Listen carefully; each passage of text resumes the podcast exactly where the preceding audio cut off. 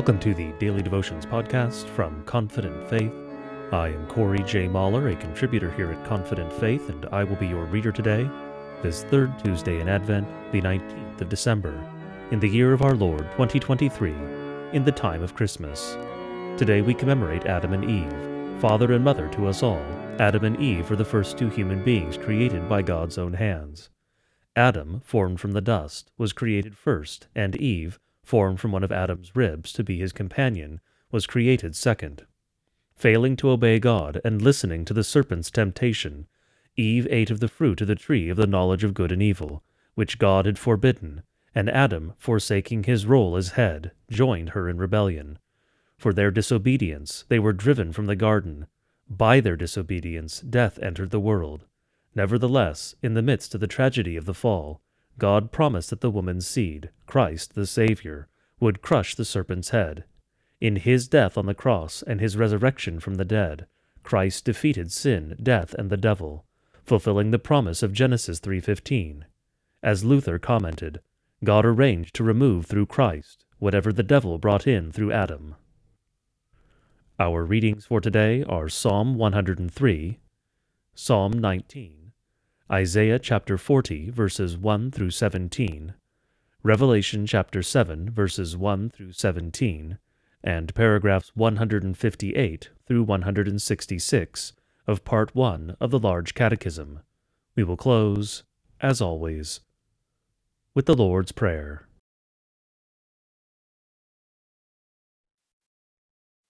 Today's first reading from the Psalter is the 103rd Psalm. Bless the Lord, O my soul, and all that is within me. Bless his holy name. Bless the Lord, O my soul, and forget not all his benefits, who forgives all your iniquity, who heals all your diseases, who redeems your life from the pit, who crowns you with steadfast love and mercy, who satisfies you with good, so that your youth is renewed like the eagles. The Lord works righteousness and justice for all who are oppressed. He made known his ways to Moses his acts to the people of Israel. The Lord is merciful and gracious, slow to anger, and abounding in steadfast love. He will not always chide, nor will he keep his anger forever. He does not deal with us according to our sins, nor repay us according to our iniquities. For as high as the heavens are above the earth, so great is his steadfast love toward those who fear him. As far as the east is from the west, so far does he remove our transgressions from us.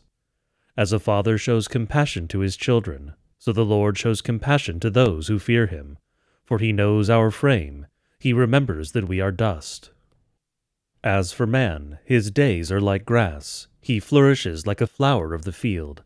For the wind passes over it, and it is gone, and its place knows it no more. But the steadfast love of the Lord is from everlasting to everlasting on those who fear him, and his righteousness to children's children to those who keep his covenant and remember to do his commandments.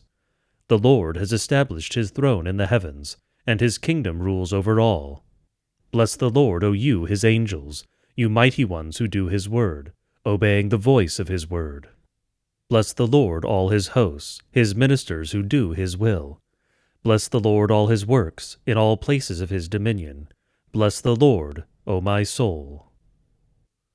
Glory be to the Father, and to the Son, and to the Holy Spirit, as it was in the beginning, is now, and will be forevermore.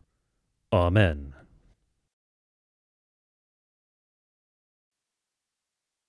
Today's second reading from the Psalter is the nineteenth Psalm. The heavens declare the glory of God, and the sky above proclaims his handiwork. Day to day pours out speech, and night to night reveals knowledge. There is no speech, nor are there words, whose voice is not heard. Their voice goes out through all the earth, and their words to the end of the world. In them he has set a tent for the sun, which comes out like a bridegroom leaving his chamber, and, like a strong man, runs its course with joy. Its rising is from the end of the heavens, and its circuit to the end of them, and there is nothing hidden from its light. The law of the Lord is perfect, reviving the soul.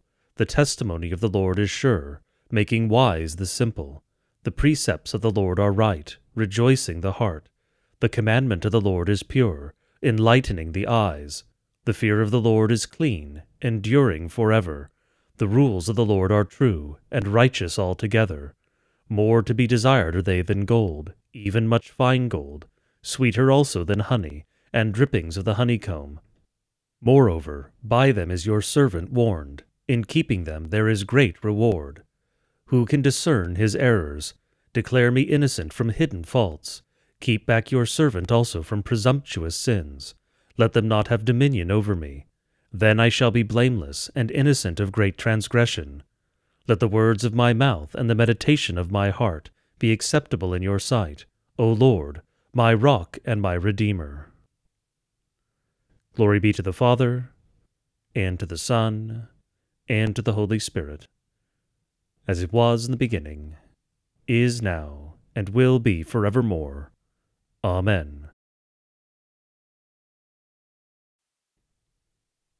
Today's Old Testament reading comes from the book of Isaiah, and we will be reading the 40th chapter, verses 1 through 17.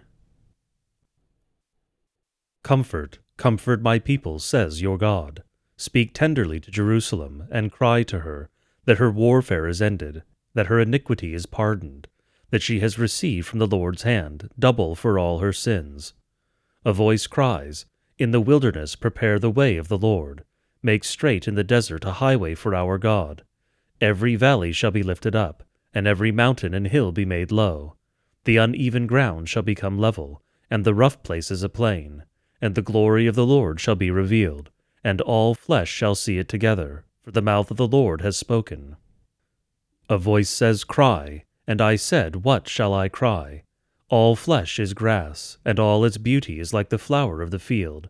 The grass withers, the flower fades, when the breath of the Lord blows on it.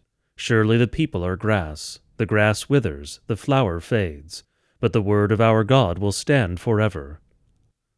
Go on up to a high mountain, O Zion, herald of good news. Lift up your voice with strength, O Jerusalem, herald of good news. Lift it up, fear not. Say to the cities of Judah, Behold your God. Behold, the Lord God comes with might and his arm rules for him. Behold, his reward is with him, and his recompense before him. He will tend his flock like a shepherd. He will gather the lambs in his arms.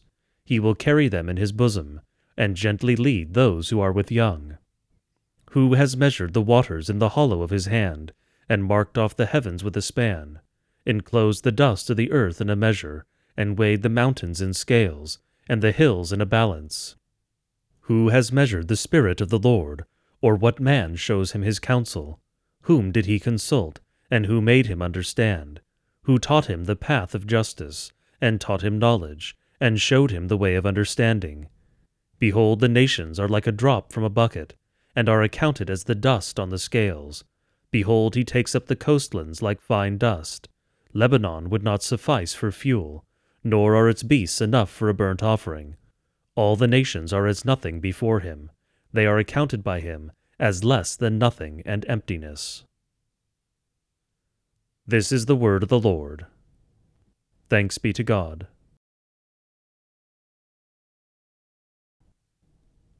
Today's New Testament reading comes from the book of Revelation, and we will be reading the seventh chapter, verses 1 through 17. After this I saw four angels standing at the four corners of the earth, holding back the four winds of the earth, so that no wind might blow on earth or sea or against any tree.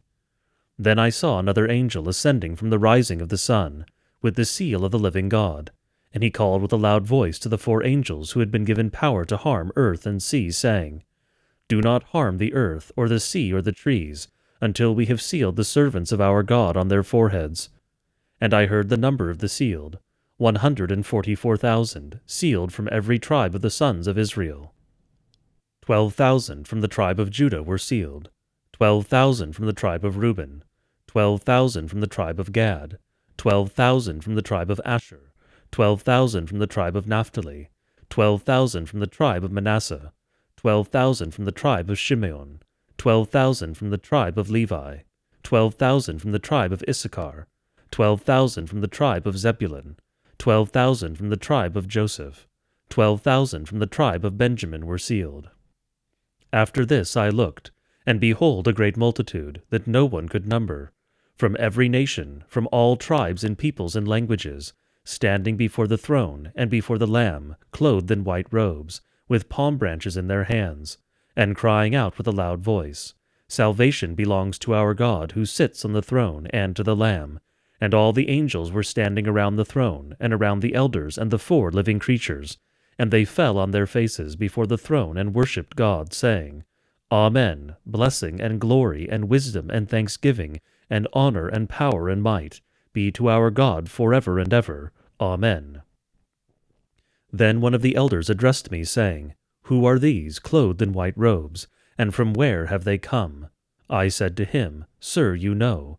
And he said to me, These are the ones coming out of the great tribulation. They have washed their robes and made them white in the blood of the Lamb. Therefore they are before the throne of God, and serve him day and night in his temple. And he who sits on the throne will shelter them with his presence. They shall hunger no more, neither thirst any more. The sun shall not strike them, nor any scorching heat. For the Lamb in the midst of the throne will be their shepherd, and he will guide them to springs of living water, and God will wipe away every tear from their eyes. This is the word of the Lord. Thanks be to God.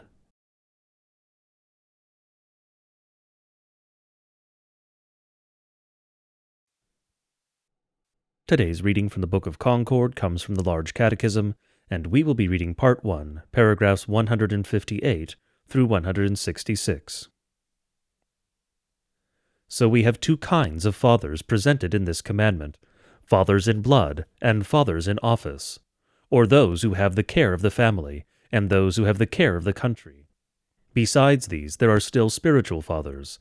They are not like those in the papacy, who have had themselves called fathers but have performed no function of the fatherly office for the only ones called spiritual fathers are those who govern and guide us by God's word. In this sense, St. Paul boasts his fatherhood in 1 Corinthians 4:15 where he says, "I became your father in Christ Jesus through the gospel." Now, since they are fathers, they are entitled to their honor, even above all others, but to spiritual fathers the least amount of honor is bestowed. The way the world knows for honoring them is to drive them out of the country, and to begrudge them a piece of bread. In short, spiritual fathers must be, as says St. Paul, like the filth of the world, and everybody's refuse and foot rag. Yet there is need that this truth about spiritual fatherhood also be taught to the people. For those who want to be Christians are obliged in God's sight to think them worthy of double honor who minister to their souls. They are obligated to deal well with them and provide for them. For that reason, God is willing to bless you enough and will not let you run out. But in this matter, everyone refuses to be generous and resists. All are afraid that they will perish from bodily needs, and cannot now support one respectable preacher, where formerly they filled ten pot-bellies. Because of this, we also deserve for God to deprive us of His word and blessing, and to allow preachers of lies to arise again and lead us to the devil. In addition, they will drain our sweat and blood. But those who keep God's will and commandment in sight have this promise Everything they give to temporal and spiritual fathers, and whatever they do to honor them, shall be richly repaid to them. They will not have bread, clothing, and money for a year or two, but will have long life, support, and peace. They shall be eternally rich and blessed. So just do what is your duty. Let God manage how he will support you and provide enough for you. Since he has promised it, and has never lied yet, he will not be found lying to you. This ought to encourage us and give us hearts that would melt in pleasure and love for those to whom we owe honor. We ought to raise our hands and joyfully thank God, who has given us such promises. For such promises we ought to run to the ends of the world, to the remotest parts of India. For although the whole world should work together, it could not add an hour to our life, or give us a single grain from the earth. But God wishes to give you everything exceedingly and abundantly, according to your heart's desire. He who despises and casts this promise to the winds is not worthy ever to hear a word about God. More than enough has now been stated for all who belong under this commandment. This concludes our reading from the Book of Concord.